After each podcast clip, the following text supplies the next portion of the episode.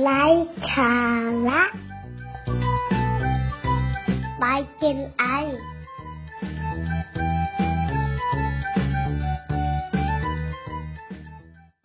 ความคิดถึงคือวิธีเดียวที่ทำให้คนไกลกันได้อยู่ใกล้กันมากที่สุด สวัสดีนะครับ แล้วก็ขอต้อนรับคุณผู้ฟังนะครับ เข้าสู่พอดแคสต์วันอังคารนะครับ วันนี้กลับมาพบกับผมอีกครั้งหนึ่งแล้วนะครับสำหรับวันนี้ผมก็จะมา เชิญชวนนะครับ ท่านผู้ฟังนะครับ มาฟังเรื่องราวเล็ก ๆ น้อยๆเกี่ยวกับความคิดถึงนะครับ ซึ่งเป็นมุมมองและก็ทฤษฎีความคิดถึงในแบบของผมนะครับ ที่อยากจะนำมาแลกเปลี่ยนแล้วก็ถ่ายทอด ให้คุณผู้ฟังได้รับรู้รับทราบกันนะครับเชื่อว่าหลาย ๆ คนก็เคยนะครับ มีใครบางคนให้เราได้คิดถึง โดยเฉพาะช่วงเวลานี้นะครับ ช่วงเวลาที่เราอาจจะต้องอยู่ห่างไกลกัน หรือว่าช่วงเราที่เราไม่ได้เจอหน้ากันนะครับ มันอาจจะทำให้ ความคิดถึงเนี่ยทำงานหนักมากยิ่งขึ้นนะครับ แต่วันนี้เรื่องราวที่ผมอยากจะนำมาถ่ายทอดนะครับ นั่นก็คือความคิดถึงในแบบฉบับของการจากลา หลาย ๆ ครั้งนะครับ เรามีความคิดถึงที่อาจจะต้องรอคอยเนาะกว่าจะได้พบกว่าจะได้เจอกัน แต่สำหรับผมครับ ความคิดถึงในรูปแบบของการจากลานั้น อาจจะเป็นความคิดที่คิดไปแต่ไม่ถึงนะครับ ซึ่งในอันดับแรกนะครับ ก่อนเราจะเข้าใจนะครับ ความหมายความรู้สึกของการคิดถึงก่อนนะครับ เราอาจจะต้องทำความเข้าใจก่อนว่า ในโลกใบนี้นะครับ ช่วงชีวิตของคนเราอะสิ่งที่ต้องเผชิญแล้วก็เรียนรู้นั่นก็คือการจากลา ซึ่งการจากลานะครับ หากใครได้เคยสัมผัสหรือว่าเข้าใจความหมายของมันอย่างแท้จริงแล้ว เราจะรู้เลยว่า ในชีวิตของคนเรานะครับ เกิดมาถ้าเราไม่จากเป็น เราก็ต้องจากตาย สิ่งสำคัญจึงเป็นการสร้างเรื่องราวและความทรงจำดี ๆ ให้แก่กันและกันนะครับสำหรับของผมนะครับ อยากจะเชื่อมโยงไปถึงเรื่องของความคิดถึงนะครับ ซึ่งเป็นความคิดแต่อาจจะส่งไปไม่ถึง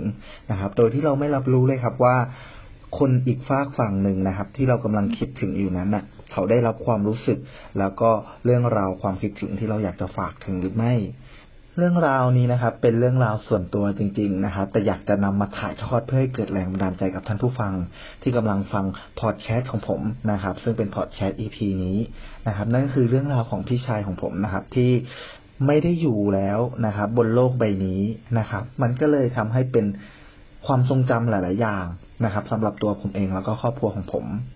ผมเชื่อว่าหลาย ๆ คนนะครับ ที่เคยมีประสบการณ์ หรือสัมผัสเรื่องราวของการสูญเสียเหล่านั้น อาจจะทำให้เกิดความคุ้นคิด หรือเรื่องราวนะครับ ที่ทำให้เราเกิดความคิดถึงนะครับสำหรับบุคคลสำคัญพิเศษในชีวิตของเรา หรือว่าในคนในครอบครัวของเรา แต่ทีนี้ผมเองก็เข้าใจเนาะเพราะว่าผมเองก็เคยผ่านในจุดของเรื่องราวของการจากลาและการสูญเสียแบบนั้นมาแล้ว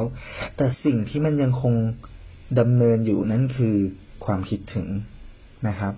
หลาย ๆ คนมองว่าการสูญเสียการจากลานะครับ เป็นเรื่องราวที่โศกเศร้า เป็นเรื่องราวที่ค่อนข้างจะทุกข์เนาะเพราะว่าบางคนอาจจะไม่เคยเจอประสบการณ์แบบนี้นะครับ บางคนอาจจะเคยเจอแล้วก็เรียนรู้แล้วก็เข้าใจมันมากพอสมควร แต่สำหรับผมผมอยากจะชวนเปิดมุมมองครับ แล้วก็สร้างทฤษฎีของความคิดถึงไปพร้อม ๆ กัน นั่นก็คือ การเริ่มต้นจากการทำความเข้าใจก่อนเลยนะครับ ว่าชีวิตคนเรามีการจากลา มันเป็นเรื่องปกตินะครับ และสิ่งที่จะต้องทำความเข้าใจต่อเลยนั่นคือ คนที่เขาจากหรือว่าคนที่เขาไม่ได้อยู่กับเรานั่นนะครับ เขาหมดทุกข์หมดโศกนะครับ หมดเวรหมดกรรม แล้วสิ่งสำคัญคือ เขาได้ใช้ชีวิตของเขาได้เต็มที่แล้วนะครับ นั่นคือสิ่งที่เราต้องพยายามเรียนรู้ทำความเข้าใจ นะครับ เพราะว่าคนที่ทุกข์หรือคนที่ไม่มีความสุขจริงๆนะครับ ไม่ใช่คนที่จากไปนะครับ แต่มันคือคนที่ยังอยู่ หรือหมายถึงพวกเราเนี่ยแหละครับ ที่ยังคงตกค้างอยู่กับห่วงของความทรงจำความอาลัยอาวรณ์สิ่งเหล่านี้นะครับ ที่ผมอยากเชิญชวนนะครับ ให้พวกเรามองเป็นทฤษฎีการใช้ชีวิตอย่างไรให้มีความสุขในรูปแบบของความคิดถึง นะครับ นั่นคือเมื่อไหร่ที่เราจะคิดถึงคนที่เขาจากรานะครับ ไม่ว่าจะจากเป็นหรือจากตายก็แล้วแต่นะครับ ขอให้เราได้นึกและคิดถึงเรื่องราว ความทรงจำดีๆ และก็ประสบการณ์ที่เคยได้สร้างร่วมกันมา ที่สามารถเติมเต็มรอยยิ้มกำลังใจและก็ความสุขให้กับเรา เพื่อให้เราได้ดำเนินชีวิตต่อในวันนี้ เพื่อวันพรุ่งนี้ เพราะเมื่อไหร่ที่เราคิดและเราเป็นทุกข์เมื่อนั้นความคิดถึงนั้นจะเป็นความคิดถึงที่ สำหรับผมผมมองว่า เป็นความคิดถึงที่ไม่มีประสิทธิภาพ เราสามารถทุกข์สุขได้ มันเป็นเรื่องปกติของความรู้สึกของมนุษย์เรานะครับ แต่อยากเชิญชวนให้เรานึกถึงแล้วมีความสุขมากกว่า เมื่อไหร่ที่เรานึกถึงแล้วเราทุกข์มันยิ่งบั่นทอนกำลังใจ บั่นทอนความสุข บั่นทอนความคิดถึงที่เรากำลังจะเติมเต็มให้กับตัวเรานะครับ เพราะฉะนั้น การคิดถึงที่ดีนะครับ เราควรคิดถึง แล้วให้มันเกิดพลังภายใน ให้มันเป็นความคิดถึงที่มาเติมเต็มความรัก ความสุขกำลังใจหลาย ๆ สิ่งหลาย ๆ อย่าง ให้เรามีแรงที่จะทำวันนี้ เพื่อวันพรุ่งนี้และเพื่อคนที่เรารัก สิ่งสำคัญคือ เราต้องคิดถึงความสุขให้มาก ๆ นะครับ คิดถึงแต่สิ่งดีๆ เพื่อให้ความทรงจำนั้นนะครับ เป็นความทรงจำที่สวยงาม และมีค่าสำหรับตัวเรามากที่สุด เพราะฉะนั้นนะครับสำหรับตัวผมเองต้องบอกและยอมรับเลยว่า จริง ๆ เราเคยผ่านจุดและวินาทีของการสูญเสียของการจากลามาแล้ว ช่วงแรกเราอาจจะไม่สามารถทำความเข้าใจได้กับความคิดถึงในแบบว่าคิดอย่างไรให้มีความสุขนะครับ แต่ เราค่อยๆเรียนรู้นะครับ ปล่อยให้เวลาได้ทำหน้าที่ของมันนะครับ แล้วก็ให้เวลาได้เยียวยาความรู้สึกของเรา จนกระทั่งวันหนึ่ง ถ้าเมื่อไหร่ที่เราพร้อมนะครับ เราต้องทำความเข้าใจว่า เราจะต้องรีบลุกและกลับมาเป็นคนที่เข้มแข็ง เพื่อที่จะกลับไปคิดถึงเขาอีกครั้ง และทำให้เรามีความสุขนะครับ อย่ามัวแต่คิดถึง และทำให้เราเป็นทุกข์หรือไม่สามารถทำให้เราทำอะไรได้เลย นะครับ รูปแบบความคิดถึงไม่ได้จำกัดนะครับ ว่าจะต้องเป็น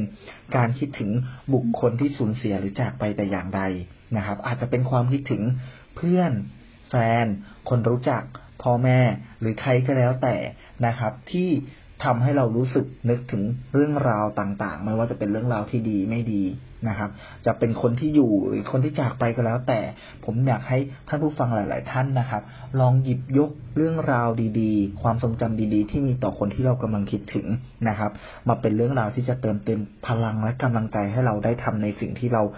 กำลังจะทำนะครับ แต่ท่านผู้ฟังหลาย ๆ ท่านอาจจะบอกว่าบางคนนะครับ ไม่สามารถเป็นกำลังใจได้ บางคนมาสร้างประสบการณ์ หรือเรื่องราวความทรงจำที่เลวร้าย สิ่งที่ผมอยากจะเชิญชวนแล้วก็แนะนำเลยนั่นก็คือ เรามีสิทธิ์ที่จะเลือกว่าเราจะคิด หรือเราไม่คิดถึงคนเรานั้นนะครับ นั่นคือขึ้นอยู่ที่เราว่าเราจะคิดถึงแล้วเราอยากมีความสุขหรือเราจะคิดถึงหรือว่าเราอยากจะทุกข์ นะครับ สุดท้ายนี้เราครับสามารถที่จะอ่อนแอได้ครับ เวลาที่เราคิดถึงใครสักคน แต่เราอย่าอ่อนแอนานนะครับ อย่าปล่อยให้ความคิดถึง อย่าปล่อยให้เวลาทำร้ายเราด้วยการคิดแล้วไม่มีความสุข แล้วเมื่อไหร่ที่เราคิดแล้วมีความสุขนะครับ เราจะกลับมาเข้มแข็ง มาเป็นคนที่สามารถใช้ชีวิตและมีรอยยิ้มได้ในแต่ละวัน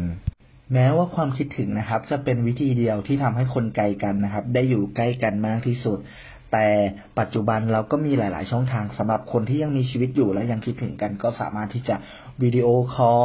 พูดคุยนะครับ หรือแม้กระทั่งจะเขียนจดหมายหากัน ก็ยังเป็นวิธีการที่คลาสสิกอยู่เหมือนกันนะครับ เราสามารถเลือกรูปแบบการส่งต่อความคิดถึง หรือการสร้างเรื่องราวความประทับใจได้หลาย ๆ รูปแบบในยุคปัจจุบัน เพราะฉะนั้นนะครับ อย่าลืมใช้วิธีการนะครับทำให้ความคิดถึงของเราที่ส่งออกไป ให้ คิดและก็ถึงคนปลายทางนะครับ ส่วนสำหรับใครนะครับ ที่คิดถึงคนบนฟ้า หรือคนที่ไม่ได้อยู่กับเราแล้วบนโลกใบนี้ ผมอยากจะบอกว่า ถ้าเรามีความเชื่อว่าเขายังอยู่